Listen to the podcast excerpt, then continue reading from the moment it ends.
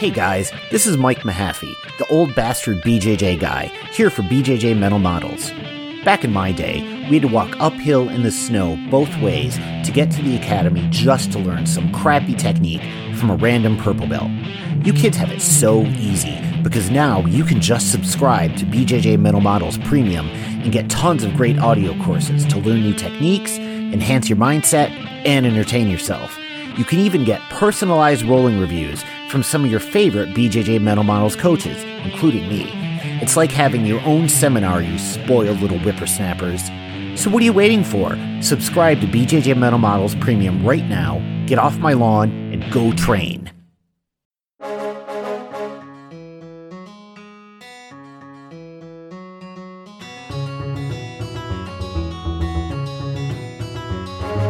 Hey, welcome to BJJ Mental Models, episode 150. I'm Steve Kwan. BJJ Mental Models is your guide to a conceptual and intelligent jiu-jitsu approach. And today, back again with this very special occasion, episode 150, a very special returning champion from the Isle of Vancouver, Mr. Robert Bernacki. How you doing, buddy? I'm doing pretty good, actually. I got to travel for the first time in a while, so I'm a lot happier than I was before. Do you want to talk about that? Is that your first trip since the pandemic started? Yeah, I mean, I did manage to come over to the mainland a couple of times, but yeah, like actual trip of any sort, yeah, that was the first one. I don't know if we'd plan to do a separate episode about No Gi Worlds or if we're going to cover it in this one, but that's up to you. Well, let's see how it goes. I mean, I know that you had a topic that you wanted to talk about, but of course, I am happy to be guided on whatever journey you feel is appropriate for our dear listeners here. But I know that the thing that you wanted to talk about today sounds like, Mr. Rob, you got your head into some chaos theory, huh? Well, let me preface that by saying that please take everything I state about chaos theory with a huge grain of salt. I am by no means qualified to discuss the ins and outs of the minutiae of it, but there are some ideas from it that I got from a book by a guy named James Gleick. I believe it's spelled Gleick, and the book is just called Chaos. And I read this book, probably close to 10 years ago now, and I found it to be really helpful in understanding the dynamics of certain situations in jiu-jitsu. And I use it a lot when I try to explain certain things in class. And I use it a little bit on my online academy, bjjconcepts.net or .com. Like how I got the plug in right away. That was, I'm gaining a bit of professionalism here in my interviews. I know no one listens to me. Yeah, you're figuring it out. No one listens to me till the end because I talk too much. So I just got it right out of the way. That's actually a good idea. It's funny you bring that up. I just did a recording with Preet Mikkelsen, and I had to give him the plug sandwich and explain, if you want to plug your shit, don't wait till the end. You can do it at the end, but do it at the beginning too, because I guarantee you, no one wants to listen to anyone talk about jiu-jitsu for an hour plus. So even the hardcores might not hear it. Get it out of the way at the beginning. So yes, bjjconcepts.net, heavy inspiration for BJJ Mental Models, and probably one of the best resources out there if you're interested in seeing actual applications of the conceptual stuff that we talk about here on the show. So go do it. Try it. No commitment, no bullshit. It's not a cult. Give it a try. BJJconcepts.net. There you go. Not yet, anyway. It's not a cult.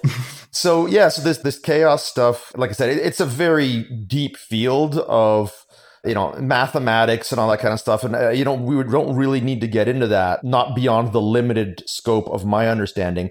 But the way that it relates to jiu-jitsu is pretty much in making a distinction between linear and nonlinear systems. So like if anybody's heard of chaos theory in like popular culture, it'll either be because of an Ashton Kutcher movie or because they've heard of something called the butterfly effect, where, a butterfly flaps its wings somewhere in the world and it creates a crazy weather pattern somewhere else in the world. And that's just obviously a really simplified way of explaining something that's extraordinarily complex, but it explains the idea of initial conditions. Right. And that's what I use it for in teaching jiu-jitsu, which is that there are scenarios in jiu-jitsu where the initial conditions can cause an immense amount of variable result at the end. Whereas there are situations in jiu-jitsu where the initial conditions are not going to lead to a extremely variable result. And I find it really helpful for students to understand that and know when you know, one is the case and the other is the case. Awesome. Yeah, the only thing I know about chaos theory is that Jeff Goldblum talks about it briefly in Jurassic Park. So I'm going to lean on you here to do the majority of the explanation. So, of course, there is the possibility that you could totally just snow me and this whole episode could be bullshit and I'd never be the wiser. But I will, if you haven't done that to me yet, as far as I know, in the 3 years we've been doing this. So I'm going to just go on good faith here. It's funny. One of the guys in our community Discord is actually a physicist. And I told him Bernacki wants to talk about chaos theory. And the guy said something to the effect of, "We don't call it that anymore. It is now known as nonlinear systems," or something like that. I don't. Well, so that's exactly what I mentioned. Like, the idea is that it's, you know, nonlinear systems versus linear systems. So that's really the only part of it that I'm leaning on. Yeah, I believe they're called deterministic nonlinear systems. But can we agree that chaos theory sounds like 100 times cooler, and that is maybe way cooler? And if we're gonna try to explain it to the kind of, let's face it, dumb people who do jujitsu, yeah, it's got to sound cool. Not all of them, but certainly the ones that seem to post a lot on social media in the last little while. Not the brightest folks. So let's just call it chaos theory, and we might get through to more of those. Yeah, look, I'm not here to teach people jujitsu. I'm here to get clicks. So chaos theory it is. We're fucking going with chaos theory. Let's do it. So maybe help me understand this a bit. I mean, you brought up the butterfly effect, and that's probably the most common anecdote you hear when it comes to people understanding chaos theory. The idea that somewhere else in the world, a butterfly flaps its wings, and just by like knocking over a series of random dominoes, it creates a ripple effect of causality. And somewhere else in the world, like 10 years later, there's a massive hurricane, and it all happened because that butterfly flapped its wings. That's like the idiot layman pop culture explanation of this. But with that said, that is literally the extent of my knowledge of what this stuff is. So I'll pass the buck back to you. Okay, so let me try to, again, with my limited understanding of this, so I'm doing my best here, folks. The physicist who's going to listen to this, I'm sure is going to correct me. But at least as far as it relates to this, let me try to break down the difference between a linear system and a nonlinear system in like the simplest way possible.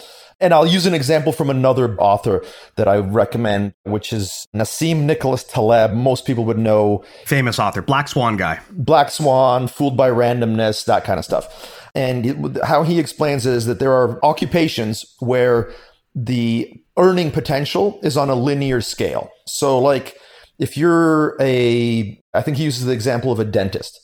The best dentist, the richest dentist on the planet, at least, you know, as far as people who are making their money with dentistry. I'm sure there are very rich dentists who make crazy money doing other things, investing or whatever. But as far as like your income from being a dentist, the best dentist on the planet is not going to make 1,000,000 times more than the worst dentist on the planet. You know, maybe a good dentist makes $200,000 a year, a great dentist makes $500,000 a year, and a ridiculously good dentist makes $1 million a year. Does that kind of track, right? Like it's linear. Yeah. It goes from, you know, 1 to maybe 5 to maybe 100,000. So the iterations are, you know, mathematically linear. If it's 5, then 10, then 20, then 40, then 80, that sort of thing.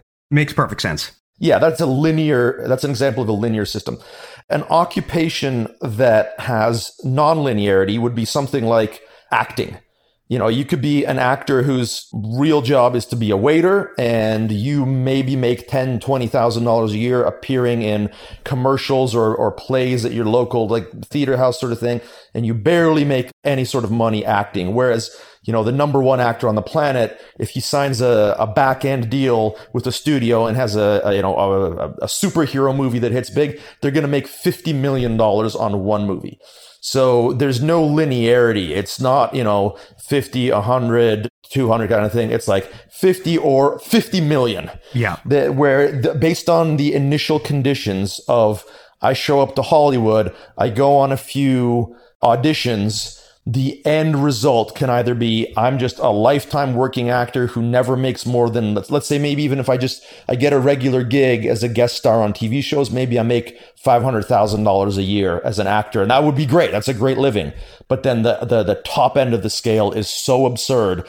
And there's so much, you know, randomness in these elements, like apparently, but really underneath the surface, there are deterministic systems that we don't fully understand. Yeah, I get it. It makes sense. And I mean, I think in a lot of ways, jiu-jitsu, I can see where you're going with this. It kind of falls under that category of a non-linear system, right? Well, so it does and it doesn't, depending on where you are within a role. And this is why I find it so helpful, is because if I just tell you, hey, jiu-jitsu is non-linear, and based on initial conditions, anything could happen, that's not actionable, right? Like if I just tell you that, you're like, cool. So it's, you know, based on the initial conditions of a match, let's say, you know, we slap hands, we bump fist, that's it. That's the initial condition. And then beyond that, it's like, you're going to try to get a grip and I'm going to try to get, and this is going to happen and that's going to happen. And maybe I tap you, or maybe it's a boring match that ends up in 50-50 and that's all chaotic. That doesn't really help you do anything in jiu-jitsu.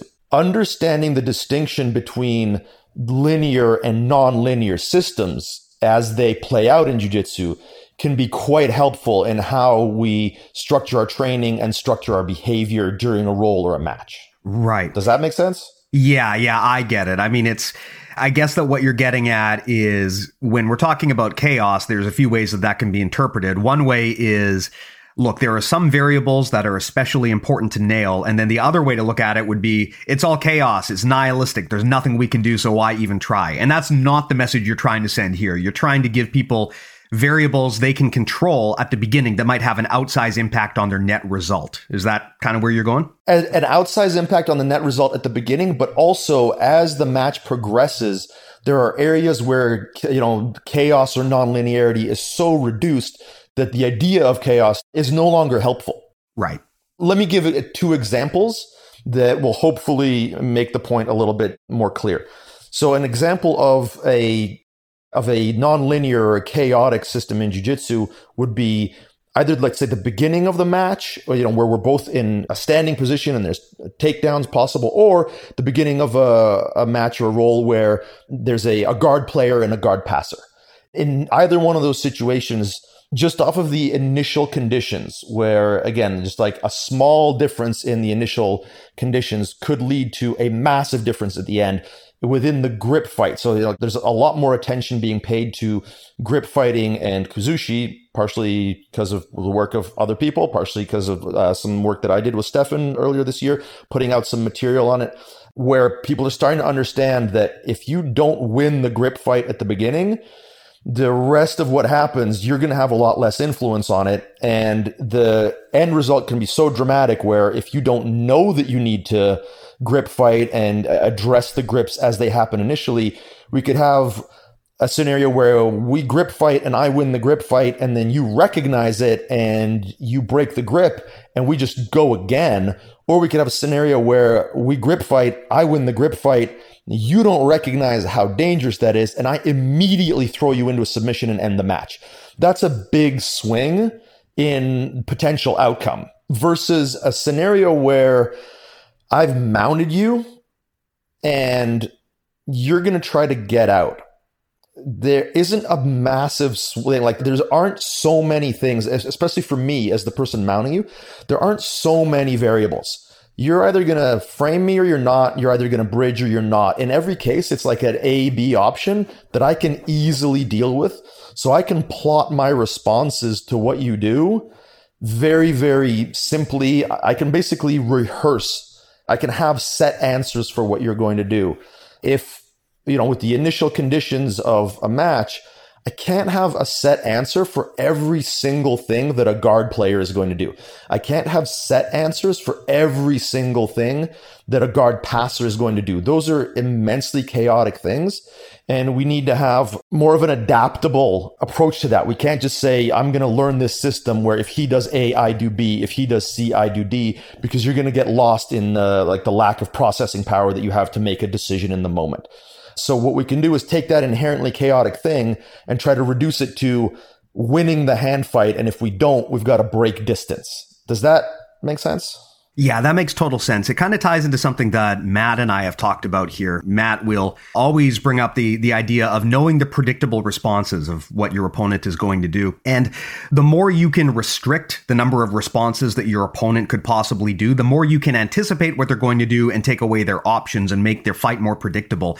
And you brought up a great example. When we slap hands, bump fists, and we're both on our feet, anything could happen. I mean, the number of things that could happen that could go sideways and be unpredictable, it is very, very hard to have the kind of snap reflexes to respond exactly to whatever your opponent is going to do, because there's so many options and you can't really know which of these hundreds or thousands of possibilities could occur.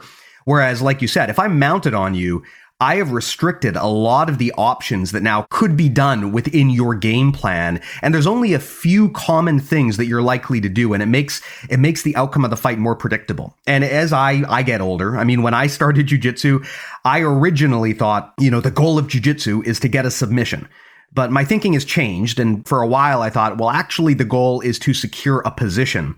And now where my thinking is, and I've heard you say something similar, is the goal of jiu-jitsu is to increase the probability of your success as high as possible.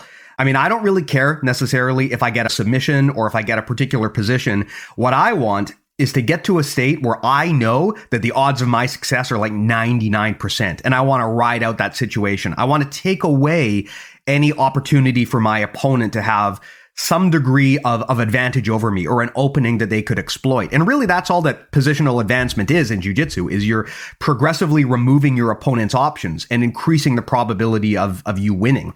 And you're right that at the beginning of the fight, it's inherently riskier because anything could happen. I mean, the guy could shoot on you. He could stall on his feet. He could pull guard. He could do a flying armbar. You have no idea what's... That was going to be the example that I used. It's the flying armbar. It's yes. Sort of the perfect example of it is you go out there, you're like, okay, let's do some takedowns. Yeah. And you grip up and the guy just hits you with a flying armbar.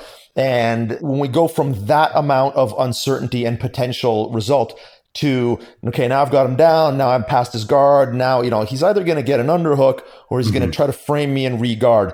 There's so much less can go wrong. Yes. And so that doesn't mean that the only thing we're trying to do is reduce the chaos, because sometimes you can't.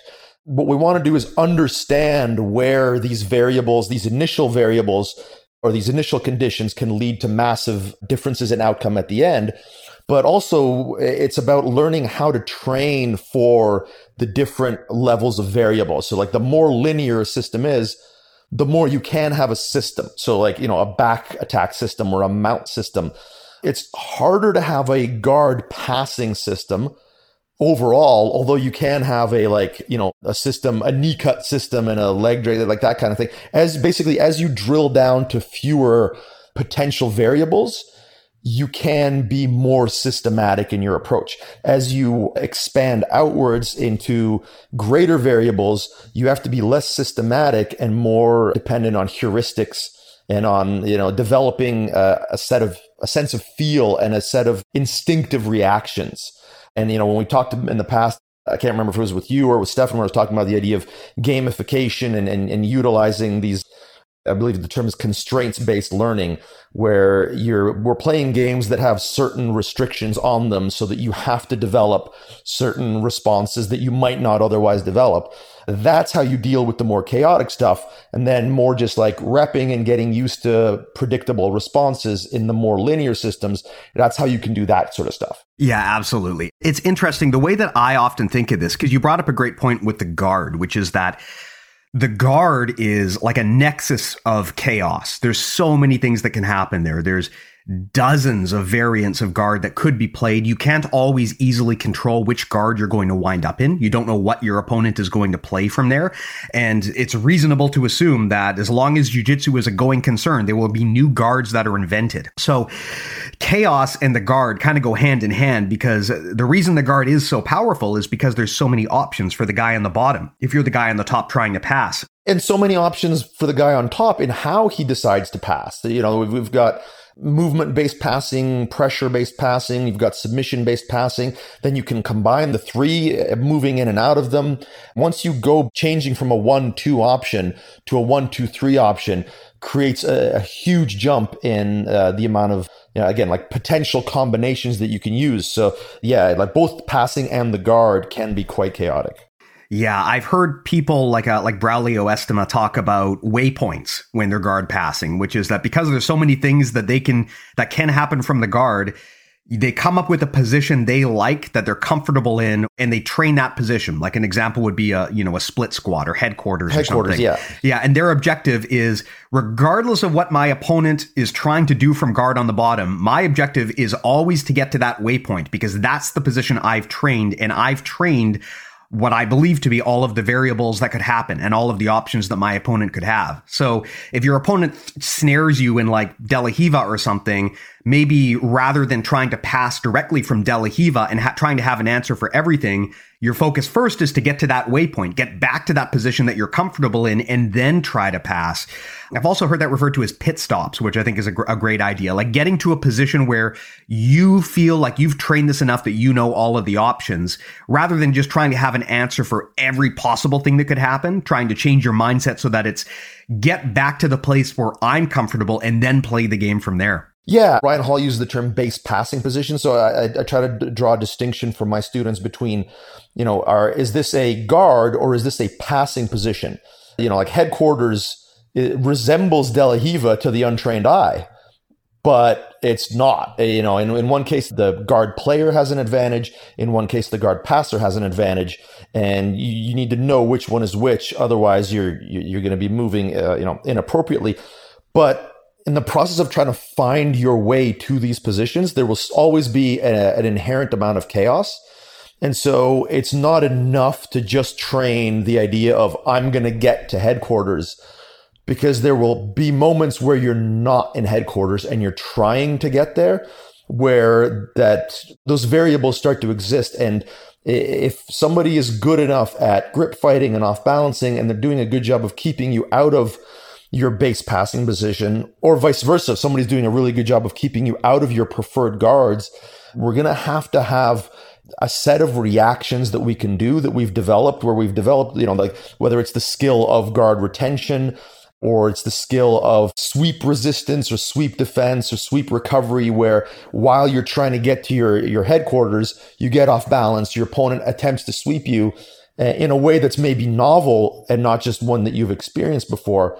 And you still are able to come up with good solutions on the fly. And so again, we're understanding the distinction between the linear and the nonlinear systems, and how to train both of them in different ways results in the most complete and skillful grapplers.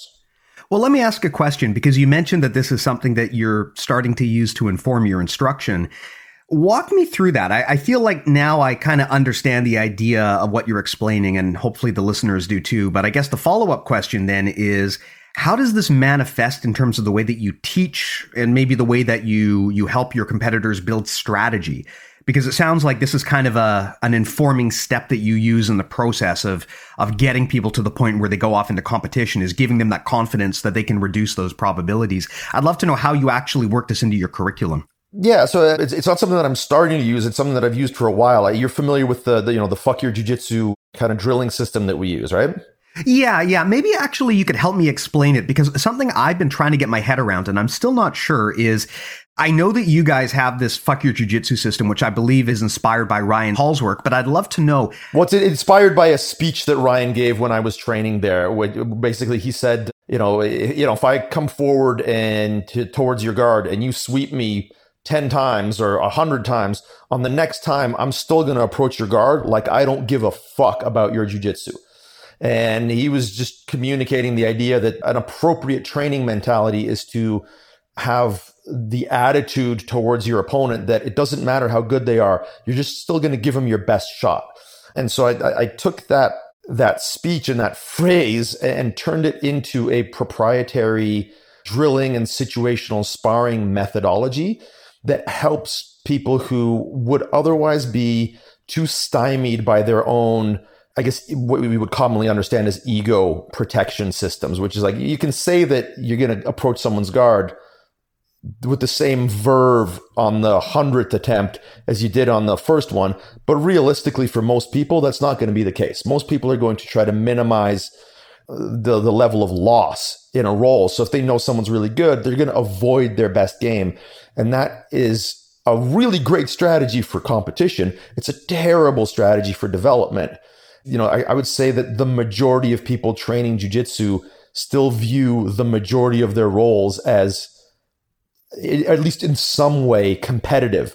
And so they try to reduce the chances that they will lose the role, which is terrible for development.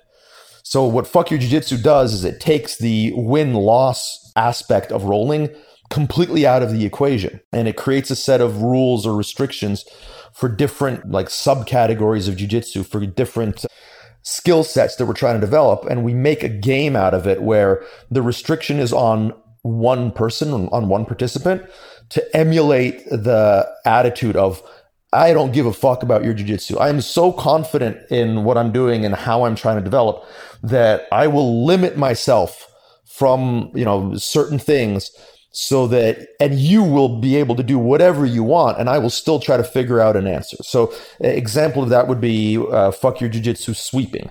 In the case of Fuck Your Jiu-Jitsu Sweeping, the rules are that the top player cannot flee and they cannot attempt to pass. And they have to let their opponent establish a guard of their preference and then try to sweep them. So basically, I'm just on top. I allow you to make your grip, so I let you get to your guard, and then you try to sweep me. And, you know, to be specific, a sweep means that I put you down and I got on top. Because a lot of times people knock the other person down and they're like, good enough, that's a sweep. It is not a sweep. You obviously have to get on top with control. And so the person on top is practicing being resistant to sweeps, and then being able to recover from being knocked down, and then also preventing sweep completion. And then the person on bottom gets to try out all kinds of sweep tactics without having to worry that they're going to get their guard passed, without having to worry that the other person's just going to run away and not engage. So we've created a round now, and we'll switch top for bottom halfway through. And so now we've created a round where the amount of sweep attempts is going to be, again, just exponentially higher than it would be in a normal round. Because if I'm not so great at sweeping and you're a little bit better than I am, I try for a sweep, you pass my guard, the rest of the round I eat shit. Or I'm great at sweeping and I insta-sweep you and then I fuck you up for the rest of the round from top. So in either of those scenarios, there's one attempt and either a success or a failure, and no more development of the skill sets that we just discussed is possible. Whereas in Fuck Your Jiu-Jitsu, it's entirety of the round is spent on developing those skills. And it's distinct from situational sparring, because in situational sparring, if we just say, hey, we're going to spar, you know, sweeping, you can still run from me, you can still shut me down in certain ways. If we say we're just going to spar De La Riva guard, there's still that element of competitiveness that narrows down how much we're going to experiment, and it limits the amount of development that can occur. Does that kind of make sense as far as what Fuck Your Jiu-Jitsu is? Yeah, I think so.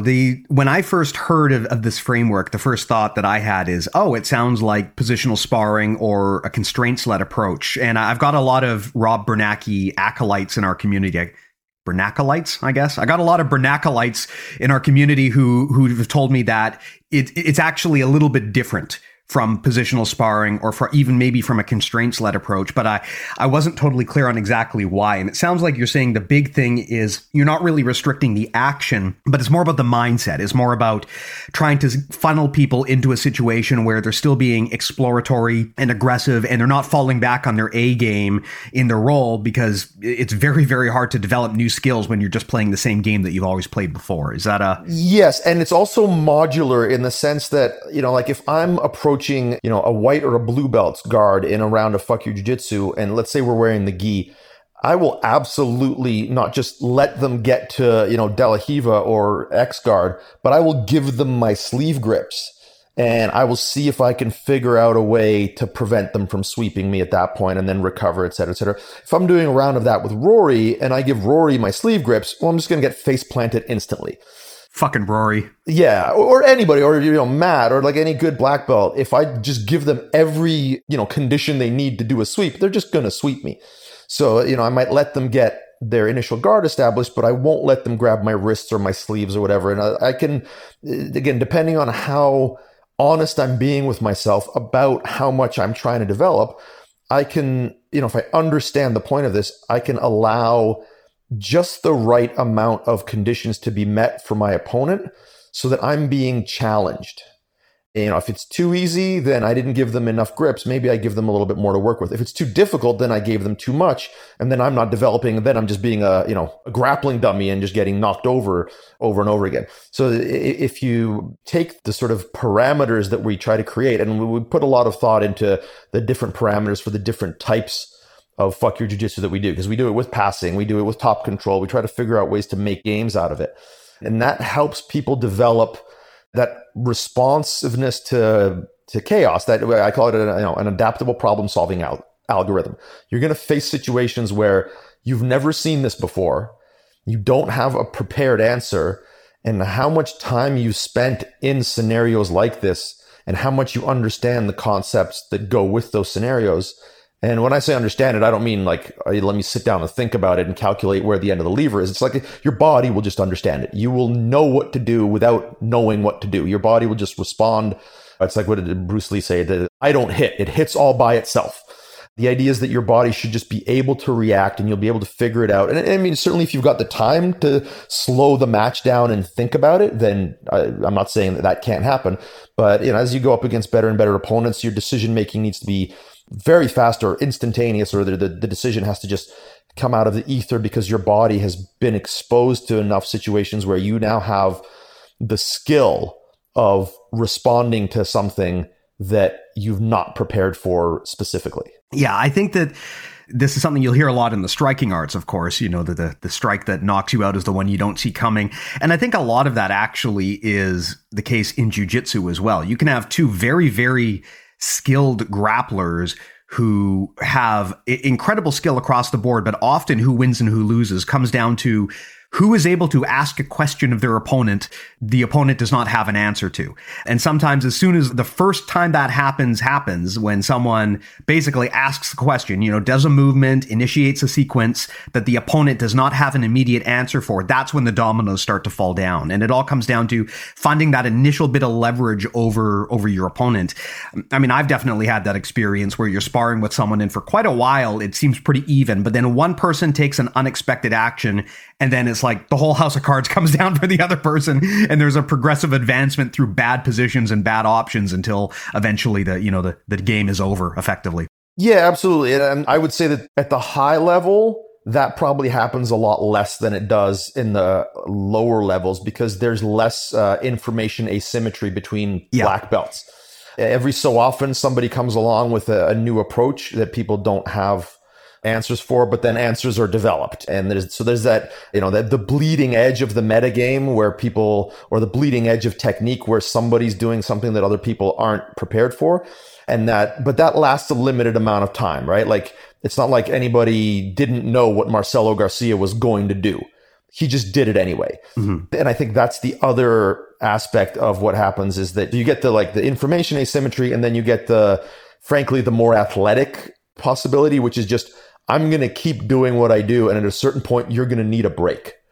And when you take a break and stop moving, I break through your defenses with a movement that, again, it's not that it's unpredictable. I'm going to do it, but you're so either mentally or physically worn out by my pace that you just don't take the next step that you need to take, but you just don't have it in you to do it. So I would say that those are the two ways that it goes. Not that that matters, but it's, yeah. Well, it's interesting because you're almost describing, I mean, assuming that we're still talking about kind of the chaotic phase of the match, you're almost talking about this like almost like a form of pressure that you can apply on your opponent, where you just Oh, very much so, yeah. Yeah, you just overload them. I was recording with Margot Ciccarelli, and she was talking about how she uses similar strategies and how she actually incorporates things like aspects of dance and rhythm training into her competitive strategy. And on its surface, these are things that don't appear to have any resemblance to jiu-jitsu at all. But what she mentioned is that she likes to always have all of the parts of her body engaged in doing something to create visual stimuli for her mm-hmm. opponent. So if all of her arms and legs are moving in different unpredictable ways, it just overwhelms their opponent, creates cognitive overload, and then their opponent cannot effectively predict what's going to come next. That sounds like a really great example of basically what she's doing is creating a state where... perpetual chaos, basically. But yeah, it's a perpetual chaos, but chaos that's only affecting the other person. Yes. Yeah. Like for her, it's not chaotic. There aren't a bunch of variables. She's controlling the variables. She's the one doing the dance. That's exactly it. Yeah. That's how she described it. So she's using chaos as a weapon almost. Like it's not chaos to her, but to her opponent, it's totally fucking crazy. And it just overwhelms them with the number of possibilities that could happen because their arms and legs are all moving in ways that you don't expect. There's constant visual stimuli that's overwhelming you. And at that point, it's kind of like pressure passing. You're forcing your opponent to live in a world of just perpetual attack to the point where they can't do anything about it. And then eventually they break down. Yeah, that's a really interesting. So I'm a big fan of Margot's, by the way. She's super intelligent and cool about how she approaches jiu-jitsu, like very innovative. So I'm not surprised to see that she's come up with something that can exploit chaos rather than just be aware of it. Yeah, I'm actually planning to get her on and to do like a multi-part series, probably for our premium thing, to just explain exactly what she means by all of this and how she does it. Well, I'm certainly not going to speak for her, but I can speak to the idea of rhythm and broken rhythm. Yeah. Because that is definitely a thing that you see in striking, where you establish a rhythm and then you break the rhythm. And so you are introducing an element of chaos where it's unpredictable to the other person, and the initial variables can result in a dramatic swing. But for you, it is predictable because you're the one controlling the rhythm. And that does have an analog in grappling, where although it's fundamental to striking, if you don't create broken rhythm in striking, it's very hard to break through someone's defenses. Yeah. You can break through someone's, because it's, again, in striking, it's not like people are like, ooh, a punch. Never seen that before, right? Like, whereas in jiu-jitsu, it's like, what the fuck's a barambolo? Like the first time it happened, right? Like, why is this person sticking their ass in my face? And, oh shit, they're on my back. Yeah, like, yeah. So that doesn't really happen in striking. So you use broken rhythm to achieve the same effect. Whereas in jiu-jitsu, you can have a novel movement that takes people entirely by surprise. Yeah, it's actually funny. I saw someone on Reddit who was asking a question about like how to go from a 70-30 to a Zen Bolo. And I mean, I've been mostly off the mats for like 2 years, right? So I looked at that and I thought, I can't tell if this is a troll or not. I've never heard of any of these things. So I actually had to message Margot and be like, can you tell me if this is real shit? She said, yes, these are real moves. Okay, now I got another thing I got to learn. Yeah, what the fuck is a Zen Bolo? Very much so.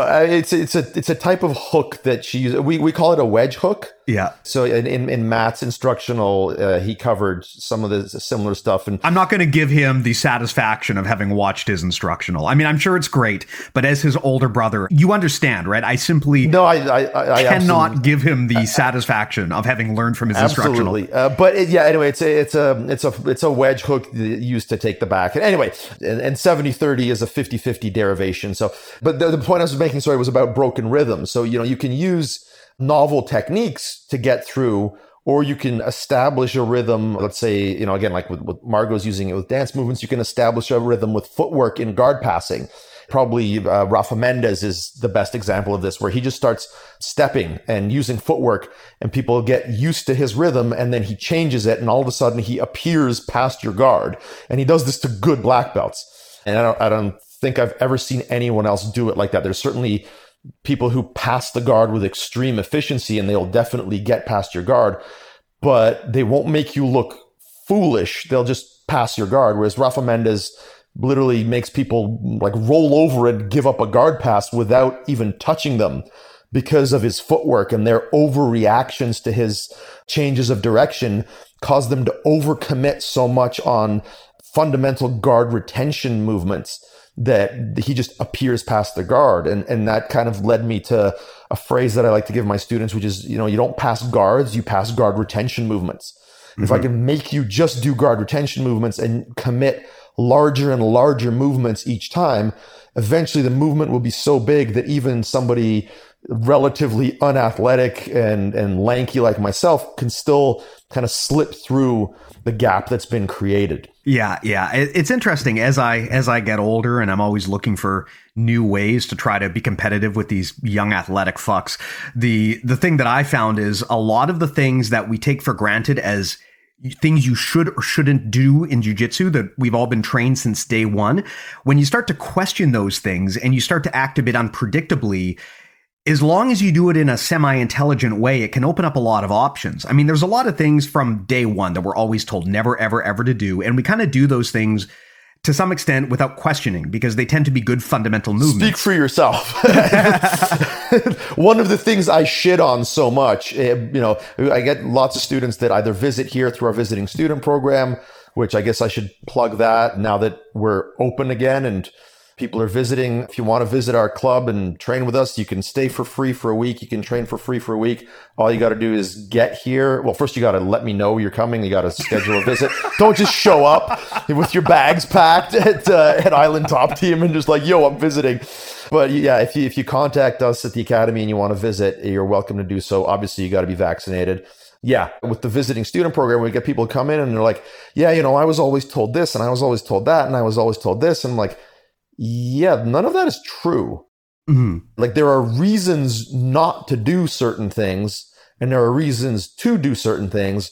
But if someone is just blanket told you, just don't do this without an explanation, then frankly, they either don't know themselves or they don't have enough faith in your ability to understand it. So they think you're an idiot. Or in my case, they spent the first 3 years of their journey at a Gracie Baja, and then it took like 10 years to untrain all of those habits. Exactly. That's kind of what I'm saying, is that at most places, there isn't a very developed level of instruction. I've had so many visitors come here and I watch them roll and then I'm like, hey, so your game looks like this and you like to do this and this, and here are some things that you could change. And I've literally had people on the verge of tears. And they're like, no one has ever done that before. No one's ever sat down, watched me roll. And I'm like, really? At your school, the teacher doesn't just watch you guys roll and then give you feedback? I'm like, nope.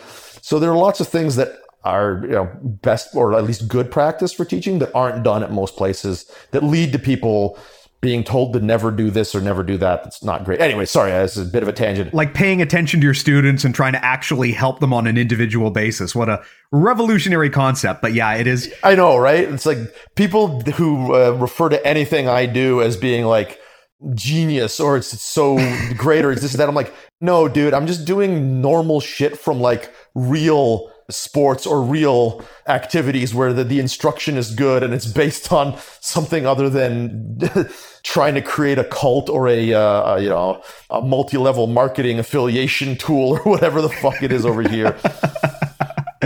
Yeah, I feel you, man.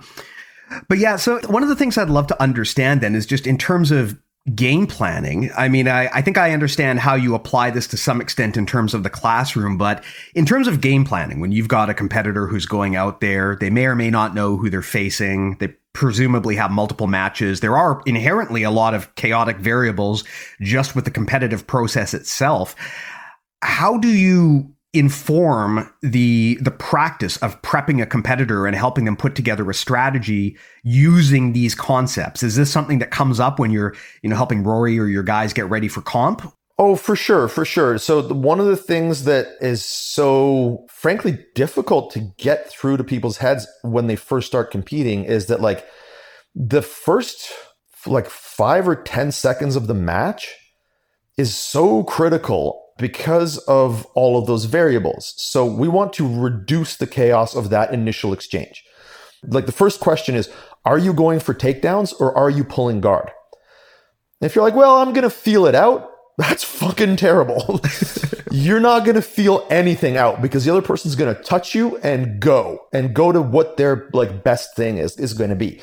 And if you want to feel it out and you're good at takedowns and they're good at takedowns and they want to play takedowns, you might get lucky and you might get to have a takedown battle with someone, but they might also just be way better than you at takedowns. And you're like, let's feel it out. Oh fuck, I'm in the air, or it's somebody who's really good at guard and they're going to immediately pull to a sweep.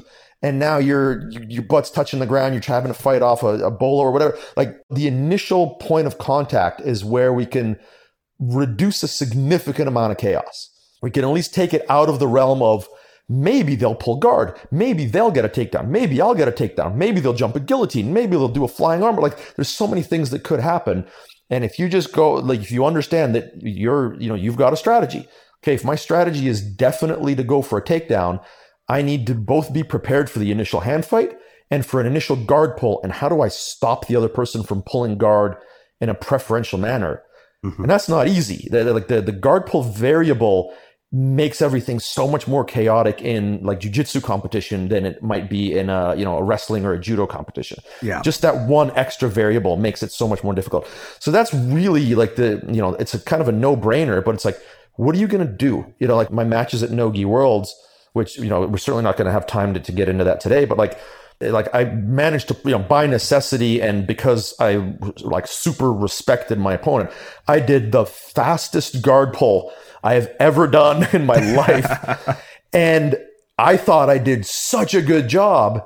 And by the time my butt touched the ground, this guy had already dropped to both knees.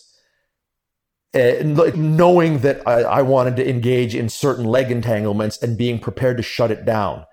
And that's how important that those first, 5 seconds of the match where contact was made, I sat, he dropped. If it had gone any other way, I would have had a huge advantage going into the beginning of the match, because I was like a couple of the other matches that I had, I got the thing that I wanted and I ended the match immediately because of it. Mm-hmm. So, and not all grapplers have that, right? Like one of the things that I've tried to explain to people is like, some grapplers have to take you through a very prolonged sequence before they finish you. They have to either take you down or they have to pull guard and sweep you. And then they have to pass your guard. And then they have to get to the mount or the back. And then they can submit you. And then there are guys who can just boom, sit right into a submission. So depending on what you're looking at, if you cultivate that, and if your opponent has cultivated that, that's an element that has to be dealt with right away. And so like, that's something that I've cultivated where I can pull directly into a movement that'll end the match. And my opponent knew it. And so the second I touched him and started to sit guard, he dropped faster than I did, which I've never seen happen. And so that's like, if you're not prepared for that and you're just like, oh, whatever, man, you've got to be so much better than the other person in that field, maybe not overall as a grappler, but in that initial field, or things can just go against you really quickly. So that's an example of like, we could kind of talk about things like that all day, but there are like in every circumstance, we're either trying to use chaos to our advantage, like Margot does, which, to do that, I think you have to be quite talented, because now you're combining dance with jiu-jitsu, which you're certainly never going to see me do that. I don't think the sprinkler is a movement that would be very useful in jiu-jitsu competition. That's all I can do. But, so you have to be really talented to do that. Or you can, if you're less talented, it's just got to be, okay, I'm going to make sure that I understand what the A-B variable is on the initial grip fighting exchange. And I'm either going to get it and proceed, or if I don't get it, I'm going to break distance and try again. And so then the next thing is just, once they realize that, the next thing is having the discipline. And people who only ever roll in the gym have atrocious discipline. And I don't mean that in like a negative way where they're like children and they can't like do their homework. I just mean that like they're rolling, which is fun. And so, if something's happening in a roll that you kind of want to pursue, or things go against you, you can go down a rabbit hole and kind of figure it out. But in competition, it's like, if I don't get the conditions I want, I don't go forward. And so if I have to have the same grip fight with you 20 times, I do it. And if you don't have the discipline for that and you're preparing for competition and the other person does have that discipline, you're fucked. They'll just grind you. They'll just be like, oh, we went through that exchange a few times. Let's try something else. And then you try something else and then they win. Yeah. So that's the other way, was like, we want to reduce the variable by, it's just like, if I don't get the initial conditions right, I don't go forward. Or if the initial conditions are chaotic and I can tell that I'm better in the chaos than they are, then okay, go ahead, go forward. If you've definitely developed the ability to float over someone's guard and recover from sweeps and pass that way, then go right ahead. So like, I'm very comfortable in those exchanges and I will allow people to establish a bit of a guard. I'll even bait them into it so that I can pass. Most people don't do that. And it's only right if you've cultivated that skill. Does that make sense? Absolutely, absolutely. I mean, to some extent, what you're talking about is just inoculation, right? Getting in there and having had experience competing, or not even competing really, but just having had experience playing in the playground where you're going to be working.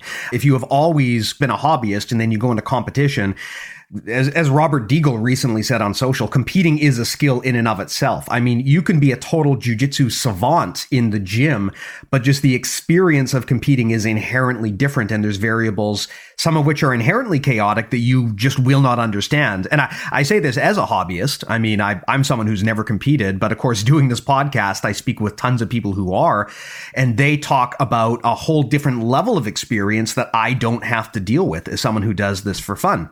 Oh, it's immense. Just the difference between, you know, like going to No Gi Worlds there the other week, you know, the difference between myself and Rory, and I'm not an experienced competitor. I'm still like, you know, I didn't start competing pretty much till I had my black belt. So I'm way behind on the curve.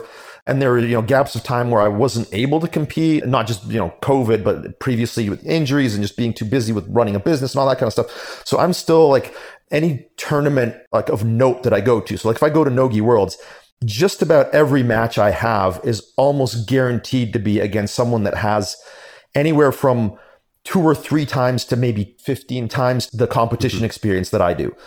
But I've done it a few times now. And so, you know, what I'm able to bring to the table in terms of showing my game on the day is so much more than Rory has. Mm-hmm. And he's just going to have to go through the same process that I went through, which is, you know, you're a black belt. You're just starting to compete at this level.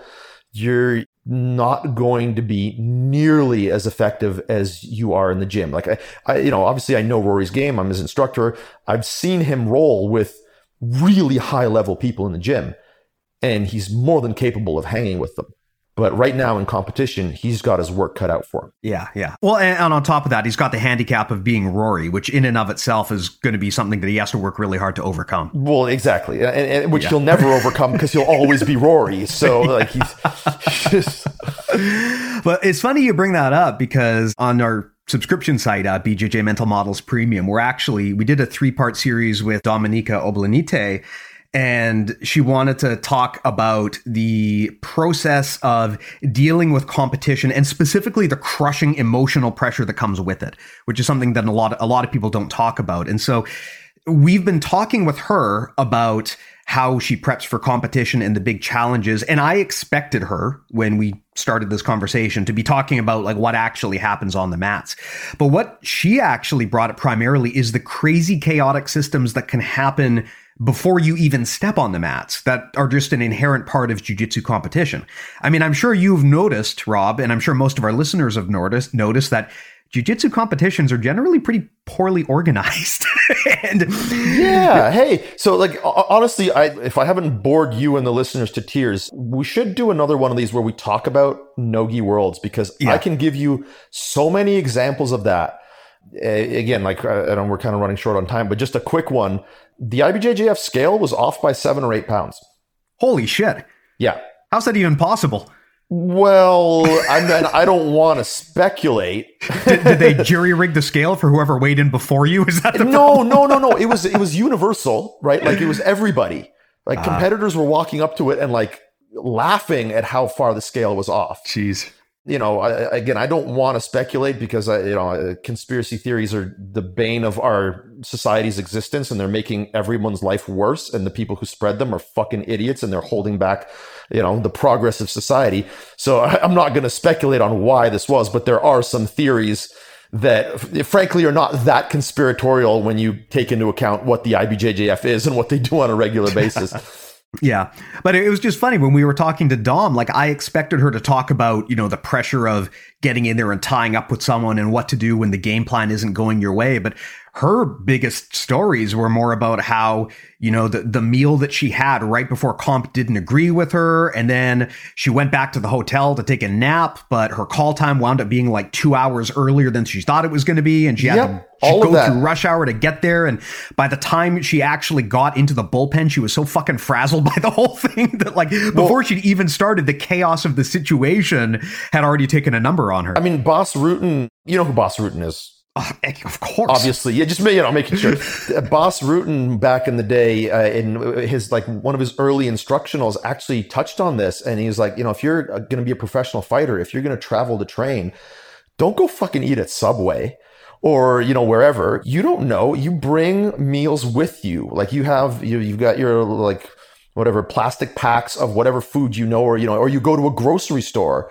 and you make sure you get food that you know is going to be okay. Like, you know, one of the reasons that when we do our competition trips, we get an Airbnb, or we get, you know, we make sure we've got a kitchen basically. We don't, you know, it's not, we're not going to go get a hotel room and then eat out. Like, after we compete, we're going to put as much garbage in our bodies as possible. It's cathartic. But leading up to that, it's like, no, we're going to go grocery shopping. You're going to eat the same damn thing you ate the whole time you were getting ready for the tournament. And we're going to make sure that your body is getting the exact same feeling that it's had before. Yeah, that's a huge part. Like, yeah, when we're like, that's something that I communicate to my competitors. Like, when we do our match simulation, which we were doing every Saturday leading up to the tournament, it's like, show up early, do the same warm up that you're going to do, and just make sure that you replicate that as exactly as possible when you go and compete. And like the match simulation that I did, like the last one prior to the event, I didn't do the warm up properly. And my first match, I almost lost to one of my like crazy good adult purple belts who's like 20 pounds heavier than me and a sick athlete. And I was like, I had a bit of an adrenaline dump and I was tired and like I fought my way back and I got it and I got the win, and then I got to go on in the match. Because like the way we do our match simulation at the academy is like, if you lose your first match, you're done. It's just like any of this, like you show up and then tough luck, you go home, or you can be an opponent for someone else, but your day is done. So like I had that. And then, you know, when I went to the event and I did a proper warm up, and I felt so different as a result in my first match. So like just stuff like that, being able to control those variables and remove that element of chaos. It's like, I don't know how I'm going to feel in my first match. I might feel good. I might feel bad. No, you should know how you're going to feel because you've done your warm up. You've prepared properly. This is something I've heard Josh Waitzkin and his disciple Emily Kwok, friend of the podcast, talk about quite a bit, which is like having routines that prime you for competitive success, and actually being able to almost program yourself so that the routine becomes like a trigger that you can use to get into the zone that you need to be in order to compete. And I think a mistake that a lot of people often make when going into any stressful situation is understanding that the situation itself does not live in a vacuum. There's all of these things leading up to it. In the case of competition, it would be, for example, you know, how you prepare, how you warm up, what you eat before, all of these things. And when we talk about variables at the beginning of the process that can create a ton of chaos later on, that prep and what happens before the comp is a big one. And that's not something that is unique to Brazilian Jiu-Jitsu. It's the same thing if you're going into like a high stakes negotiation or you have a big presentation you're doing. I mean, common mistake in my world is, you know, if you have a massive like killer life or death presentation you have to make and you don't do like a dry run beforehand and PowerPoint fucks up or something, it can totally throw you off the game before you even really get started. Well, it's funny, like apropos of that, I remember when I did the first instructional with Stefan at Grapple Arts, it was the BJJ formula, the one that kind of put my name out there. I was talking to Rich Yip prior to it because I'd sent Stefan a layout, like basically a chapter by chapter layout of what I was going to do. And then prior to filming with Stefan, I grabbed, I think it was Rory, but it might not have been, it might have been someone else. And I filmed basically the entire instructional, not in the same level of detail, but every chapter I filmed it prior to filming with Stefan. And I talked to Richie and I was like, yeah, so, you know, I did this and I did this. And he's like, you did what? I'm like, well, I did this. And he's like, no one he's worked with has ever done that before. Like they just show up. And that's just kind of the way that instructionals were usually done. It's just like you show up and you're like, I'm going to teach some techniques. And then I go. Yeah. So like, it's just another example. And you know, the way that IBJJF tournaments are run and all this kind of, it's another example of our sport is not very professional yet. Yeah. There's a huge amount of gains that are being made by certain athletes by just being a little bit professional. And if you're, you know, a lot professional, you make, you know, you could argue that the success that Gordon Ryan has is because he's pretty much one of the only guys out there treating it like a professional. It's funny you bring that up. We talked to Travis Stevens about this, and that's exactly what he said, which is he said that as far as he knows, Gordon Ryan is the only person in the sport that he would describe as an actual professional, in that he doesn't just show up and let Jesus take the wheel when he rolls, right? But he's got an entire game plan in terms of how he gets there. There's a whole team of people who prepare him and build him up. He's got a process and a system. Basically, he treats it like a job. Whereas most people, even people who actually make their living off of jiu-jitsu and do it relatively successfully, they appear to treat jiu-jitsu more like a hobby. I mean... Well, and you see this, like, I used to see this when I was training MMA. And it's like the difference between how a guy like George St. Pierre or like any number of fighters, but he's probably the best example of that, of like a guy who is a professional and tries to take every element of the game and have a professional approach to it. And then you get guys who are like, I do some training. Or maybe they've got one thing that they're professional about. Maybe they are very professional about their strength and conditioning, but they're not professional about their diet or their media appearances or some aspects of their preparation. And like, I remember training with fighters who, like, you know, I was supposed to spar with a guy at noon, which, like, for fuck's sake, if you can't get somewhere by noon, what the hell? Like, you know, but like, I'd be like, it's 12:15. I text the guy. I'm like, hey, dude, I thought we were sparring today. He's like, come on, man. It's not like this is a 9-to-5 job. I'm like, well, no, apparently for you, it isn't a job at all. And this is, and, you know, I mean, I can give you countless examples of people like this. This is why I hate training MMA fighters for the most part, because the vast majority of them are not even slightly professional. And, you know, they don't show up. They want everything for free, and they don't do this and they don't do that. And then you can tell immediately the ones that aren't going to be successful, because they're just huge fucking flakes. And they take the fact that it's, you know, not a common 9-to-5 job, and they use it as an excuse to just do whatever. Even though they might work very hard in certain aspects of it. And, you know, they'll have some type of discipline, because, you know, you can't get anywhere if you don't have that. But they miss massive elements of what's necessary to actually make it, because they're just not overall treating it like a profession. Yeah, absolutely. Absolutely.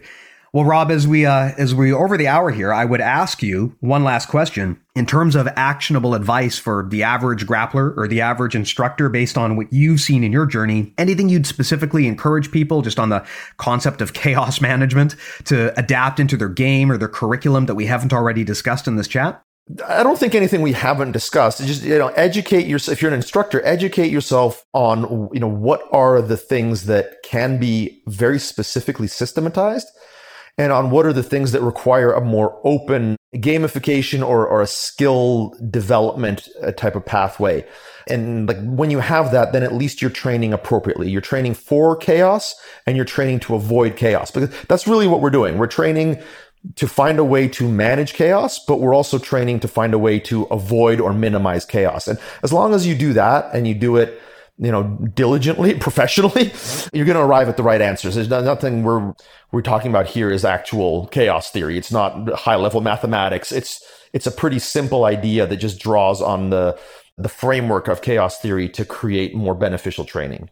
Right. But to be clear, we're going to call it chaos theory when we push this episode, because we want to get more clicks, right? Oh, please do. Yes. Yeah, absolutely. Okay. On that topic, it sounds like a lot of what we've talked about here is stuff that you actually have on BJJ Concepts, like the fuck your jiu-jitsu stuff. Let's put the bread on the other end of the shit sandwich here. If people want to go and sign up for BJJ Concepts, how do they do it? bjjconcepts.net or bjjconcepts.com. Either URL will take you there. So on the site, we've got our like student membership and our instructor membership. So the student membership won't give you access to as much of the stuff that we're talking about, but it will include the fuck your jiu-jitsu and the fundamental concepts. When it comes to the teaching methods, especially a lot of the gamification and just like the, you know, cognitive learning strategies and how we might use, let's say, the Socratic method or how we might design certain drills using these ideas, that's all going to be found in the pedagogy section, which you access with the instructor membership. And so if you're interested in that, get the instructor membership, and you'll learn a lot about the stuff that we talked about today. Got it. I mean, all of that sounds pretty expensive. I'm guessing that's like $300 a month, right? Man, you've really got the sales tactics down. I've done this shit a few times. Just for your listeners, one time, the student membership is $20 a month. The instructor membership is $30 a month, or you can pay for it annually, $200 a year, $300 a year. Got it. But Rob, I mean, you know, times are tough, things are uncertain. I can't afford to get locked into something like this. I mean, I can't make a long-term commitment. Do you think there's a way that I could still just like check this thing out and, you know? Yeah, absolutely. We've got a code that I should probably know. Okay, listeners, the Inside Baseball. This is the second time Rob has come onto this podcast with a code that he has forgotten. So there's a code called immunity. That you can use, and that will get you 15% off and a free week to try it out. Nice. And of course, you also have a month-to-month option for people who just want to dabble their toes in and see if it's for them, right? I believe that you don't have to do it annually. There's also the month-to-month thing, right? That's what I'm saying. Like, so the monthly subscription is $20 or $30 a month. Yeah. Got it. Cool. And of course, assuming anyone is still listening and hasn't tuned out after all that sales pitch stuff, if you want to check out our stuff on BJJ Mental Models Premium, best place to do that is premium.bjjmentalmodels.com. In addition to being the single best way to support the show, it also gets you access to a lot of the stuff we talked about on the show, like a lot of those premium series that we did with Dominika and that we're planning to do with Margot as well. There's a whole world of other awesome stuff on there that's a lot more structured and course-like than what we offer here on the podcast. So I definitely do recommend checking it out. Again, premium.bjjmentalmodels.com. While you're on the topic of Dominika, when you speak to her, ask her what her father yells during her matches, because I was sitting behind him at Worlds and I understand a smattering of Russian, and oh man. Dominika has a lot of stories about her father. She always brings up her father and the influence that her father has had on her training. And I'm not yet sure if she's bringing this up in a positive or a negative way, but I've heard her dad is like, he is hardcore, maybe more hardcore than she is. Yeah. Like I said, I'm quite curious, because like I said, I understood some of it and I know those words and they're not nice words. So. All right. Yeah. I will let them know. Well, Rob, again, big thanks for coming by. We always love having you here. This was a really cool and unique chat. So I think it's awesome that we were able to put this out there. And, you know, of course, now we can walk around telling everyone that we have PhDs in theoretical physics, right? We're chaos theorists. Yes. Don't get me started about people who think they're qualified to talk about science shit. Well, we have a podcast, Rob. We've got a fucking podcast here. That's what other credential do we need to be experts in the area? It's like we've manifested our own expertise here. But anyway, yeah. So disclaimer for the listeners, we don't know what the fuck we're talking about, but I think this was a very interesting idea here. Definitely jives with a lot of the stuff that I've experienced and that I've heard other actual high level folks other than myself talk about. So really fantastic, Rob. I do appreciate it. No, it's my pleasure. Really great talking to you, Steve. You too, buddy. Okay. And of course, for all the listeners, thanks again for hanging out with us here for another week, and we'll talk to you guys next time. Take care.